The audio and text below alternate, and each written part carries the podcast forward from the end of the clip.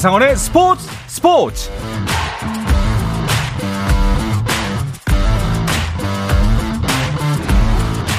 스포츠가 있는 저녁 어떠신가요? 아나운서 한상원입니다. 오늘 하루 이슈들을 살펴보는 스포츠 타임라인으로 출발합니다.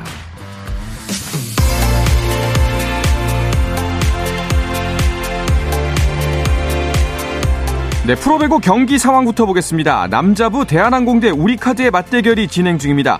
남자 배구 사상 최초의 통합 4연패에 도전하는 대한항공. 하지만 그 목표 달성이 쉽지 않아 보이는 상황인데요. 선두 우리카드를 상대로 새해부터 대한항공이 힘을 내고 있습니다. 3세트 현재 세트스코어 2대 0으로 대한항공이 앞서고 있고요. 3세트 역시 23대 10으로 승리를 목전에 두고 있습니다.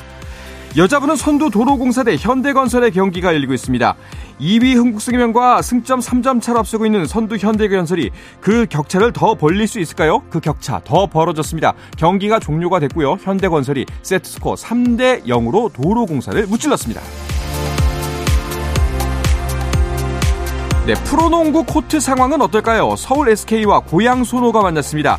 SK는 9연승을 달리며 1위 원주 DB를 바짝 쫓고 있는 상황. 소노에 승리하면 승차를 2.5경기까지 좁힐 수 있습니다. 소노는 선수들의 부상으로 힘겨운 상황에서도 직전 경기에서 선두 DB를 잡았는데요. 오늘 경기 승부가 많이 기울었습니다. 4쿼터 현재 76대 50으로 26점 차 서울 SK가 앞서고 있습니다. 이강인이 아시안컵 전지 훈련지인 아부다비에 도착했습니다. 이로써 대표팀은 완전체를 이뤘는데요. 이 소식은 잠시 후에 자세하게 전해드립니다. 한국 프로야구의 간판 타자 최영우가 자유계약 선수가 아닌 선수 중 역대 최고령으로 단연 계약서에 도장을 찍었습니다. 기아 구단은 최영우와 계약 기간 1, 1 더하기 1년에 연봉 20억 원, 옵션 2억 원을 보태 총액 22억 원에 단연 계약했다고 발표했습니다. 최영우가 올해 옵션을 달성하면 내년 계약은 자동으로 연장됩니다. 한편 삼성은 베테랑 불펜 투수인 FA 임창민과 계약 기간 2년 총액 8억 원에 계약하고 뒷문을 보강했습니다. 2024 시즌 미국 프로골프 투어 개막전 더 센트리 첫날 임성재가 9언더파로 단독 선두에 오른 사히스 시갈라에 한 타 뒤진 공동 2위에 이름을 올렸습니다. 김주형과 안병훈은 5언더파를 쳐 공동 19위에 이름을 올렸습니다.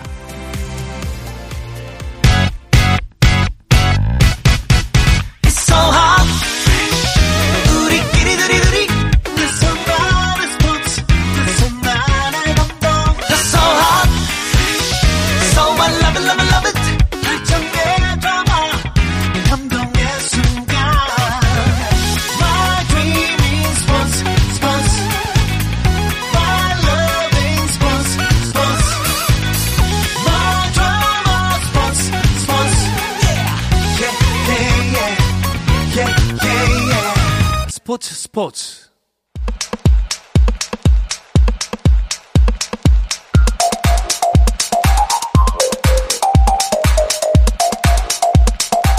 금요일 저녁 축구 이야기 축구자 가는 길 시작하겠습니다. 스포츠 조선의 박찬준 기자, 서우정 축구 전문 기자와 함께합니다. 두 분 어서 오십시오.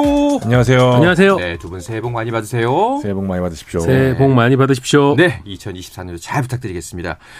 축구 기자분들은 새해부터 바쁘네요. 네, K리가 끝난 지 얼마 되지도 않은 것 같은데 벌써 이제 아시안컵 일정이 시작이 됩니다. 대표팀이 2일 날 출국을 했고요. 6일 날 평가전 그리고 개막까지 이제 일주일 남겨두고 있습니다. 아시안컵이 끝나고 나면 K리그 개막 일정이 또 이어지고요. 네. 또 파리 올림픽 최종 예선, 월드컵 예선 등으로 이어지는 숨막히는 일정이 올해도 기다리고 있습니다. 그렇습니다. 작년에도 축구 일정이 심심하면 이제 끊어질 때 끊어질 때 계속해서 이벤트들이 많았거든요. 올해는 더 바빠 보입니다. 자, 그 첫 번째 아시안컵이 이제 딱 일주일 남았습니다. 네, 카타르 현지 시간으로 12일, 한국 시간은 13일 새벽에 개막전이 열리고요.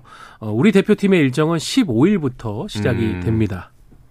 자, 우리나라는 전력도 워낙 강합니다. 진짜 역대 최강 전력이라고 해도 과언이 아닐 팀인데 거기에다가 크린스만 감독이 아시안컵 우승 얘기를 하도 해서 예, 우승 못하면 절대 안 될 것 같은 그런 분위기입니다. 맞습니다. 클린스만, 클린스만 감독이 취임 기자회견에서 호기롭게 아시안컵 우승을 공약으로 내걸었고요. 이후에 각종 논란이 나올 때마다 결과를 보고 평가해달라라는 이야기를 했는데 그 결과가 바로 아시안컵 우승이거든요. 음. 클린스만 감독이 장도에 오르면서도 64년 만에 우승 자신 있다는 말을 전했고요. 클린스만 감독 개인에게도 중요한 게게 계약을 보면 아시안컵을 이 통해 중간 평가를 하도록 되어 있거든요. 그러니까 클린스만 감독 입장에서도 한국과 북중미 월드컵을 함께 가기 위해서라도 이번 대회에서 무언가 보여줘야 되는데 그게 바로 우승인 셈입니다. 네, 사실상 지난 1년을 되짚어 보면 클린스만 감독에 대한 논란이 분명히 있었습니다. 그런데 이제 일단은 결과로서 평가를 해야 되는데 그 중간 진짜 평가 시험 때가 아시안컵 미 된 것 같아요. 여기서 정말 클린스만 감독 그동안의 논란을 불식시킬 수가 있을지 아니면은 그 논란에 대한 그 업보를 한꺼번에 다 받게 될지 예, 아마 이 그 분기점이 아시안컵이 될 전망입니다. 자, 근데 그 사실 아시안컵 아시안컵 우리가 얘기를 많이 했는데 좀 생소한 것도 사실이에요. 그렇죠. 아무래도 이제 축구에서 이제 전체적으로 가장 권위가 있는 데는 월드컵인데 네. 그 뒤에 이제 생각하는 우리 국민들의 일반적인 권위는 좀 종합 대회들인 것 같아요. 음. 올림픽, 아시안 게임, 그렇죠. 이런 식으로 이제 중요도를 좀 따지게 되는데, 근데 축구의 관점에서 본다면은 월드컵 다음은 대륙별 축구 연맹이 여는 이 챔피언십. 음. 그러니까 아시아로 따지면 아시안컵, 이제 유럽을 따지면 유러피언컵 이런 식입니다. 그러다 보니까는 이 아시안컵에서의 어떤 성과가 결국은 아시아 축구의 맹주가 누구인지를 가르는 어떤 어, 객관적인 기준이 되거든요. 네. 우리의 시선과는 다르게. 그런 면에서 이제 아무래도 한국 축구는 이 원년 대회였던 1956년 그리고 한국에서 열렸던 1960년 대회. 근데 이 두 대회는 4개국만 참가했던 지금과는 규모 면에서 비교할 수 없는 좀 음. 작은 대회였습니다. 네. 거기에서 우승한 뒤에 한국은 무려 지금 64년째 우승을 못하고 있습니다. 그렇다면 과연 한국이 아시아의 호랑이라는 별명이 있고 아시아의 맹주를 자처하지만 정말 맞느냐? 월드컵에서의 성과는 물론 한국이 네. 탑이지만 아시안컵의 성적은 한국은 분명 탑은 아니다 이런 지적들이 나오고 있습니다. 아니 그 이제 대한민국이 아시아 최강이다라는 질문에는 뭐 반박을 할 수 있을지는 몰라도 아시아 최강 중 하나다 라는 말에는 반박할 수 있는 사람이 별로 없을 거거든요. 맞아요. 예. 근데 64년 만에 우승 도전, 아시아 최강국 중 하나인데도 64년 만에 우승 도전이라는 게 좀 신기하기도 합니다. 그럼 그 사이에 어떤 나라들이 강세를 보인 건가요? 일본이 1992년, 2000년, 2004년, 2011년까지 총 4차례 아시아 챔피언에 오르면서 음. 아시안컵 최다 우승팀이 됐고요. 이 아시안컵이 상당히 또 중요한 이유 중에 하나가 뭐냐면 컨페더레이션스컵이라고 하는 대회에 참가를 할 수가 있어요. 그러니까 이게 월드컵과 월드컵 사이에 벌어지는데 그러니까 월드컵 사이에 우리가 이제 세계 무대의 흐름이라든지 네. 혹은 지금 어 좋은 팀들의 기량이 어느 정도인지 객관적으로 확인할 수 있는 기회가 있는데 우리가 아시안컵 우승을 한 번도 하지 못하면서 이 기회를 놓쳤거든요. 음. 근데 일본이 이 기회를 상당히 잘 살 리면서 그러면서 최근의 흐름까지 이어간 분명히 흐름도 있거든요. 그러면서 우리도 좀 한번 차지해야 될 것 같고요. 이란과 사우디가 그 뒤로 세 번 우승하면서 어 그 다음 우승 국으로 음. 자리 잡아 자리 잡고 있습니다. 예. 그렇군요. 뭐 클린스만 감독의 호언 장담 때문이 아니어도 사실상 이번 전력으로 우승하지 못하면 정말 우승의 기회가 있을까 싶을 정도로 절호의 기회라고 볼 수가 있습니다. 네, 한국 축구의 황금 세대가 지금 어, 전체적인 흐름을 이끌고 있지 않습니까? 네. 이번 명단에도 보면 이제 26명 중에서 우리가 11명의 유럽파를 보유하고 있고, 뭐, 일본의 15명에 의해서 지금 가장 많은 유럽파를 아시아에서 보유를 하고 있는데요. 그 유럽파들도 보면은 대부분이 각 팀에서 주전, 음. 특히 뭐, 손흥민, 황희찬, 이강인, 김민재처럼 우리 소위 말하는 최고 명문 리그에서도 압도적인 퍼포먼스를 보여주고 있는 선수들이 있다는 점에서 그런 기대를 할 수가 있을 거고. 사실 한국 축구가 1992년 같은 경우에는 어, A 대표팀이 아니라 실업 선수와 대학 선수로 구성된 팀을 내세웠다가 예선에서 탈락한 적이 있습니다. 음. 그러니까 본선 조별리그 탈락이 아니라 아예 본선에도 가지 못하는 망신을 당한 적이 있었거든요. 네. 그 정도로 과거에는 아시안컵에 대한 비중이 적었지만 최근에는 우리가 계속 아시안컵을 반세기 만에 우승해야 된다, 60년 만에 우승해야 된다, 64년 만에 우승해야 된다 이 부분을 강조하면서 이번 황금 세대가 꼭 그 징크스를 흐름을 깨주기를 좀 원하고 있습니다. 그렇습니다. 자 오늘 이제 이강인 선수까지 합류하면서 대표팀 완전체를 이뤘습니다. 맞습니다. 이강인 선수는 지난 4일이었죠. 툴루즈와의 이 트로페 대 샹피온 그러니까 그러니까 프랑스 리그와 FA컵 우승팀이 맞붙는 슈퍼컵에서 승리하면서 프랑스 입성 후 첫 트로피를 거머쥐었거든요. 오늘 대표팀에 합류하면서 마침내 대표팀은 26인 완전체가 됐습니다. 이강인 선수가 이날 경기에서 결승골 포함해서 맹활약 펼치면서 MOM까지 선정이 됐거든요. 네. 최고의 활약을 펼치면서 이번 대회에 대한 기대감을 더욱 높였고요. 완전체가 된 대표팀은요. 이라크와의 최종 평가전을 위한 마무리 훈련을 진행했습니다. 그렇습니다. 자, 그런데 이제 그 어제 훈련 중에 그 재미 있는 일이 하나 있었는데 벤투 감독을 만났다면서요? 네. 어, 우리 대표팀이 이제 카타르로 입성하기 전에 아랍에미레이츠의 아부다비에서 좀 전지훈련을 진행을 하고 있습니다. 10일까지 훈련 일정을 소화하는데 어, 이곳 이 두바 아, 아부다비를 그 모국을 삼는 네. 아랍에미레이트 지금 대표팀의 감독이 바로 파울루 벤투 감독. 그렇죠. 그리고 파울루 벤투 감독과 함께 일했었던 그 사단이 그대로 지금 또가 음. 어, 있습니다. 어, 공교롭게 우리 첫 훈련이 진행됐던 아부다비의 뉴욕대 캠퍼스에서 아랍에미레이트 대표팀도 저 앞서서 훈련을 진행했거든요. 그렇게 되면서 이 반가운 해우를 갖게 됐고 특히 선수들이 굉장히 또 반가워했습니다. 그렇죠. 자 그런데 이제 이 벤투 감독 참 이렇게 만나기는 그 쉽지 않은데 이제는 선의 경쟁을 해야 되는 상대입니다. 맞습니다. 아랍에미리트 역시 이번 대회에 나서거든요. 어, 이란, 팔레스타인, 홍콩과 함께 C조에 속했는데요. 전력상 이란 다음이니까 아마 C조 2위가 될 것이 유력해 보이는데 그렇게 될 경우에는 결승에서 만날 공산이 크거든요. 음. 다시 말해 1년 만에 그라운드의 제외는 쉽지 않을 것 같긴 한데 하지만 아랍에미리트가 C조 1위가 된다면 우리와는 당장 8강에서 만날 수 있기 어. 때문에 그때 된다면 재미있는 승부가 되지 않을까 싶습니다. 이제 우리나라가 그 주로 중동 팀에게 발목을 잡히는 일이 많았잖아요. 그런데 심지어 중동 팀 플러스 우리를 너무나 잘 알고 있는 벤투 감독 아랍에미리트 쉽지 않아 보이는데요. 네. 그러니까 우리가 뭐 중동 국가들에게 어려운 상대도 있지만 아랍에미리트는 또 한동안 굉장히 지금 강세를 보이고 있는 팀이거든요. 근데 말씀해 주신 것처럼 어 벤투 감독이 있다는 점이 역시 걸릴 수 있고 그쵸. 벤투 감독 부임 후에 지금 아랍에미리트 흐름이 좋습니다. 웬만하면 지지 않는 경기 연승 체제도 또 구축을 하면서 굉장히 빠르게 좀 팀을 안정화시켰다는 음. 평가를 받고 있는 벤, 벤투 감독이기 때문에 세대 교체를 한 또 아랍에미리트가 어떤 모습을 보여줄지 이거는 또 상당히 변수가 될 수 있습니다. 네. 자, 그런데 한 가지 좀 궁금점이 우리나라 축구 축구가 중동 팀을 만나면 좀 힘들어하는 모습들을 본 적이 있는 것 같아요. 중동 팀의 어떤 면이 좀 우리를 괴롭히는 걸까요? 일단은 지리적 영향 때문인지 피지컬적으로는 아시아보다는 유럽이나 좀 아프리카에 가깝잖아요. 음. 그러니까 이제 피지컬적인 축구를 펼치는 우리 입장에서 좀 까다롭기도 하고요. 여기 기술도 뛰어납니다. 발재간도 남미 못지 않을 정도이고 특히 스타일상 이유가 좀 클 것 같은데 상당히 끈적한 축구를 합니다. 그러니까 승리를 위해서는 뭐 더티한 축구 또 네. 마다하지 않는 게 대표적인 게 바로 침대 축구죠. 그렇죠. 그렇기 때문에 한번 말리면 회복하기가 어려워서 우리가 심리적으로 상당히 하기 어려운 상대 중에 하나가 중동 축구거든요. 그래서 좀 힘들지 않나라는 생각이 좀 듭니다. 그렇습니다. 자, 그래서 특히나 내일 있을 이라크와의 평가전이 더욱더 중요해 보입니다. 네. 우리가 또 이미 이 한 조에 중동 팀이 두 팀이 들어와 있기 때문에 음. 클린스만 감독도 이제 본선으로 가기 전 마지막 스파링 파트너를 또 역시 중동 팀을 골랐는데요. 어, 그 예방주사 상대는 이라크입니다. 이라크도 뭐 최근에는 조금 하락세에 있다고 하지만 중동에서 항상 좋은 경쟁력. 박찬준 기자가 얘기해준 그런 끈적끈적한 버티는 축구를 해주는 팀이거든요. 이 팀을 상대로 우리가 또 좋은 경기력, 대승을 거둔다 이러면은 확실한 자신감을 안고 어, 카타르로 넘어갈 수 있을 것 같고요.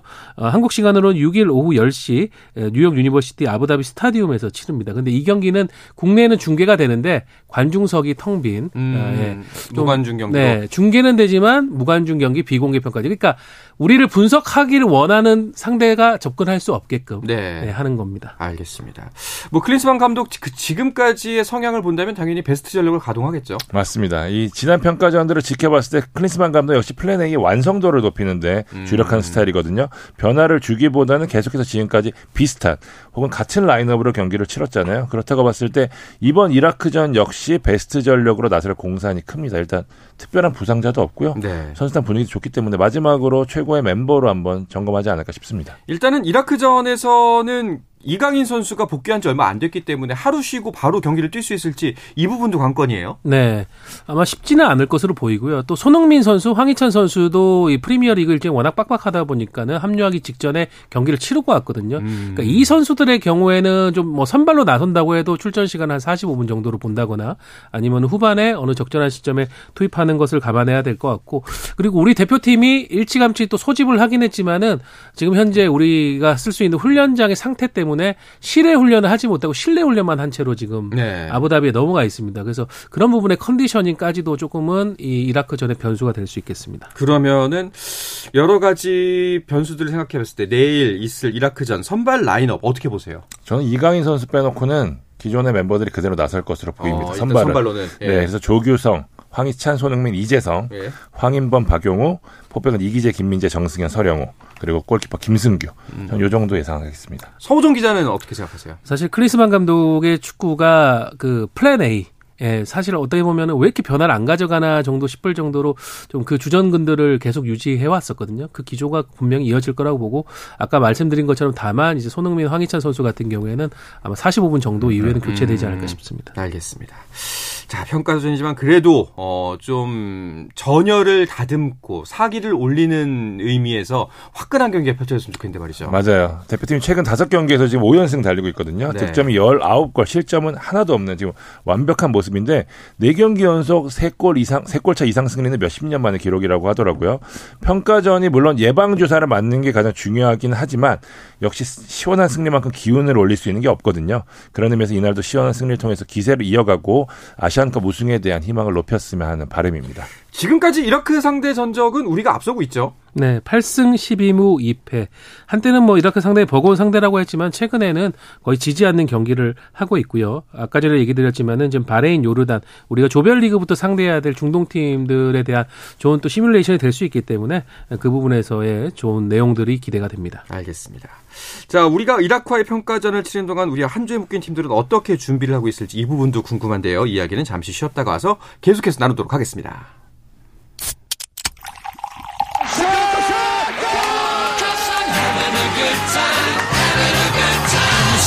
치열한 하루를 보낸 당신과 함께 마시는 짜릿한 스포츠 한 모금. 매일 저녁 8시 30분 한상원의 스포츠 스포츠. 금요일 저녁 축구 이야기 축구장 가는 길 듣고 계십니다. 서호정 축구 전문 기자 스포츠 조선의 박찬준 기자와 함께하고 있습니다. 아시안컵 이야기 계속 이어가 나가 볼까요? 우리는 E조입니다. 네, 바레인, 요르단, 말레이시아와 한 조에 속했고요. 음. 15일, 20일, 25일 모두 8시 음. 반에 경기를 치릅니다. 네.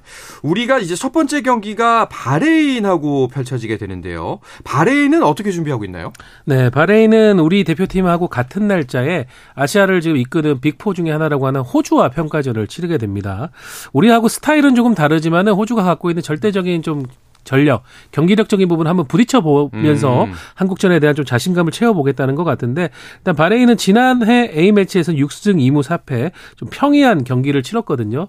한국을 상대로 좀 첫 경기 부담감을 바레인이 어떻게 돌파할지 그거를 좀 이제 강호인 호주를 상대로 찾아보려고 하는 것 같습니다. 네, 바레인전에 특별히 걱정되는 부분은 보이지는 잘 보이진 않습니다만 아무래도 근데 첫 번째 경기이기 때문에 이제 첫 단추가 좀 중요하지 않습니까? 지난 월드컵 기억하시면은 아르헨티나가 첫 판에서 사우디한테 잡혔었거든요. 네. 그러니까 메이저 토너먼트에서 가장 어려운 게 사실 첫 판이거든요.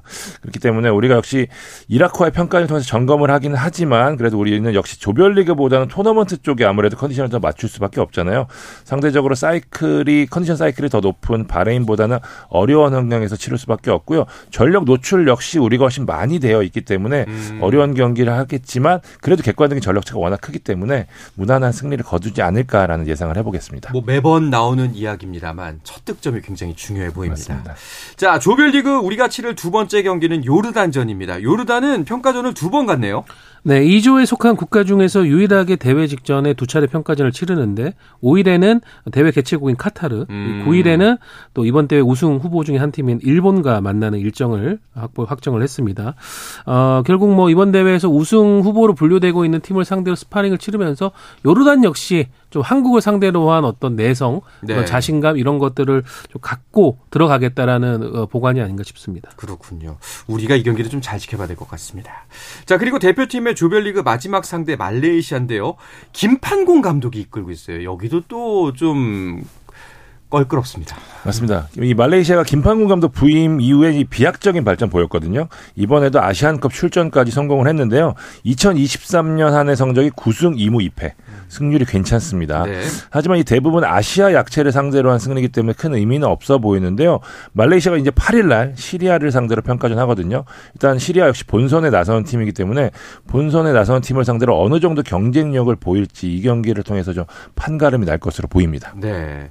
그 이제 아시아권에 우리나라 감독들이 많은데요. 말레이시아 같은 경우에는 김판곤 감독이 이끌고 있고 인도네시아는 신태용 감독이 지도하고 있잖아요. 이 두 팀과 만날 일 일단 말레이시아는 만나지만 인도 네시아는 만날 일이 있을까요?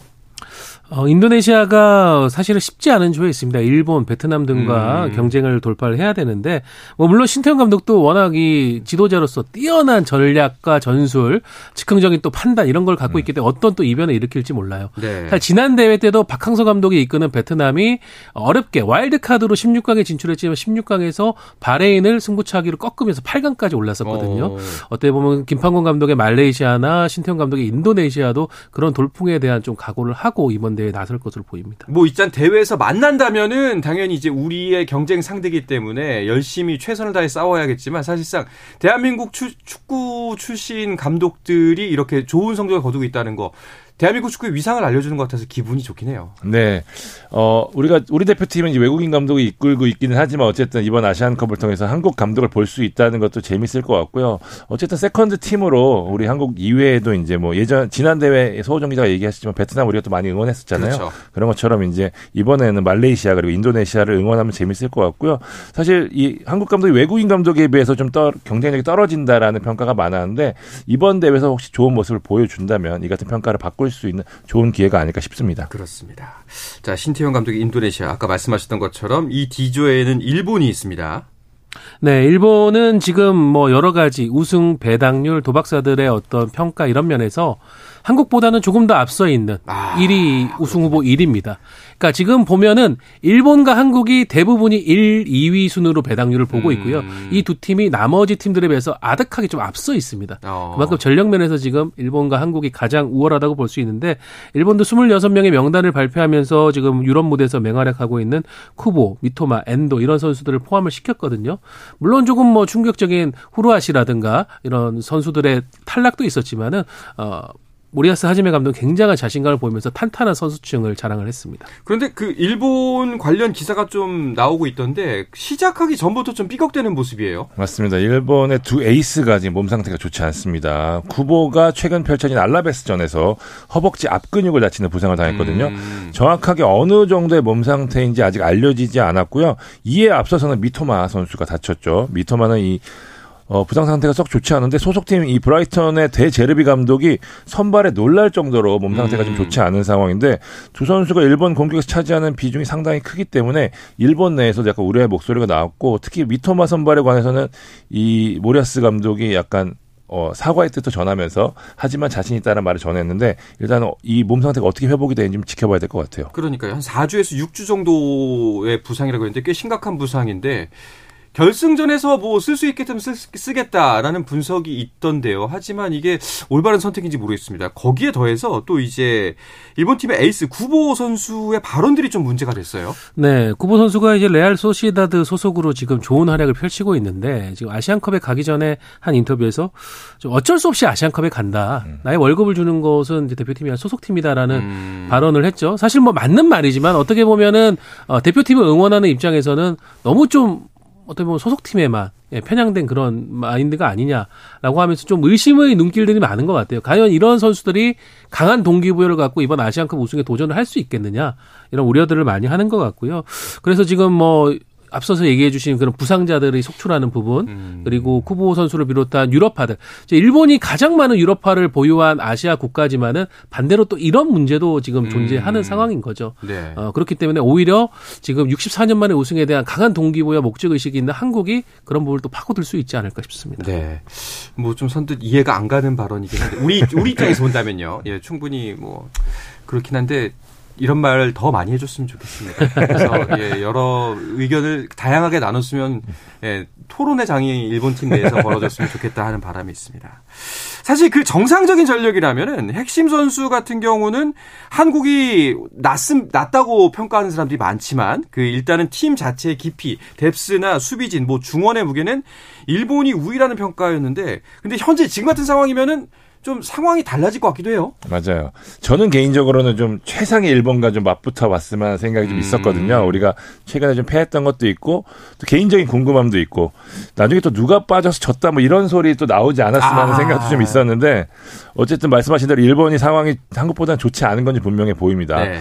한국 선수들은 진짜 이번 대회에서 약간 좀 굉장한 동기부여. 황희찬 같은 경우는 최근 이 소속팀과의 인터뷰에서 조국을 위해 모든 것을 바치겠다라는 얘기를 할 정도로 네. 이번 대회에 대해서 굉장한 지금 어 동기부여를 갖고 있고 또 무엇보다 선수들의 컨디션이 상당히 좋거든요. 네. 서호정 기자 앞서 이야기했지만 지금 손흥민, 황희찬, 뭐 이강인, 김민재 같은 경우에는 빅리그, 빅클럽 여기서도 최고의 활약을 보여줄 수 보여주는 상황이기 때문에 일본 같은 경우는 지금 말씀해 주신 대로 지금 구보 선수 부상이고 미토마 선수 부상이고 또 엔도 선수도 제대로 적응을 하지 못하는 모습이고 여러 가지로 지금 말씀하신 대로 뭐 뎁스나 수비진 중원 등에서는 일본이 좀 우위라는 평가가 많았지만 이렇게 안팎에서 흔들리는 모습을 보이면서 우리랑 지금 대등해지는 상황이 됐기 때문에 우리 입장에서 더더욱 해볼 만한 상황이 된 게 아닌가 싶습니다. 네. 그리고 또 이제 일본을 만나면 또 우리가 약간 그 게임용으로 buff를 받지 않습니까? 네, 대 일본 buff를 받기 때문에 조금 더 활약을 펼칠 수 있지 않을까 이런 부분도 기대가 됩니다.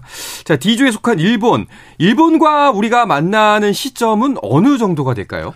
어 이게 우리가 E조 1위, 일본이 D조 1위를 차지한다라는 가정이 성립된다면은 두 팀은 만나는 거는 결승전에서 가능합니다. 아, 그런가요? 그렇게 된다면은 정말 그 많은 지금 우리 한일 양국뿐만이 아니라 아시아 전체의 시선들이 쏠리게 되겠죠. 네. 지금 가장 양국이 한금 세대들이 모여 있다고 하는데 음. 최정예 멤버로 한번 부딪혀 볼 수 있는 그것도 아시안컵 정상을 놓고 붙을 수 있는 최적의 기회거든요. 네. 저는 이게 성사가 됐으면 좋겠습니다. 그리고 당연히 한국이 일본을 꺾고 우승을 네. 한다면은 그 64년을 기다린 채증이 한 번에 싹 풀릴 것 같아요. 그렇죠. 뭐 정말 여러 가지가 겹친 겹친 의미를 갖는 우승이 될 것 같다는 생각이 듭니다.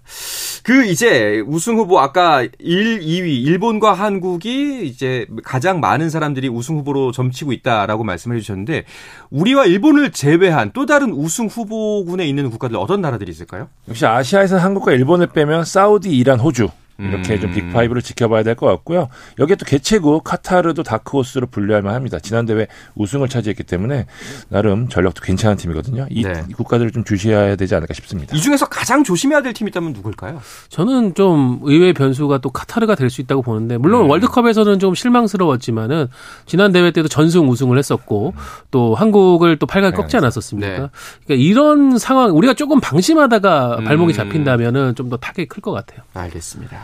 자, 다음 주 이 시간에는 조별로 좀 더 자세하게 전력을 짚어보는 시간을 갖도록 하고 오늘은 여기서 금요일 저녁에 축구 이야기 축구장 가는 길을 마치도록 하겠습니다. 두 분께서는 아시안컵 출장 가시나요? 아, 안 갑니다. 저는. 안 가시나요? 네. 네. 저도 가고 싶었는데 카타르가 아니, 워낙 좀 네. 비용이 많이 들어가지고 일단 조금 더 계속 고민해 보겠습니다. 안 간다는데 이 표정이 밝은 두 분의 모습을 보면서 생활인의 향기가 진하게 느껴집니다. 알겠습니다. 자, 금요일 저녁에 축구장 얘기 축구장 가는 길 마치도록 하겠습니다. 스포츠조선의 박찬준 기자, 서우정 축구 전문 기자와 함께했습니다. 두 분 오늘도 고맙습니다. 감사합니다. 감사합니다. 네, 주말 스포츠 스포츠는 9시 20분부터 함께 하실 수가 있습니다. 저는 월요일 저녁 8시 30분에 돌아오겠습니다. 한상원의 스포츠 스포츠!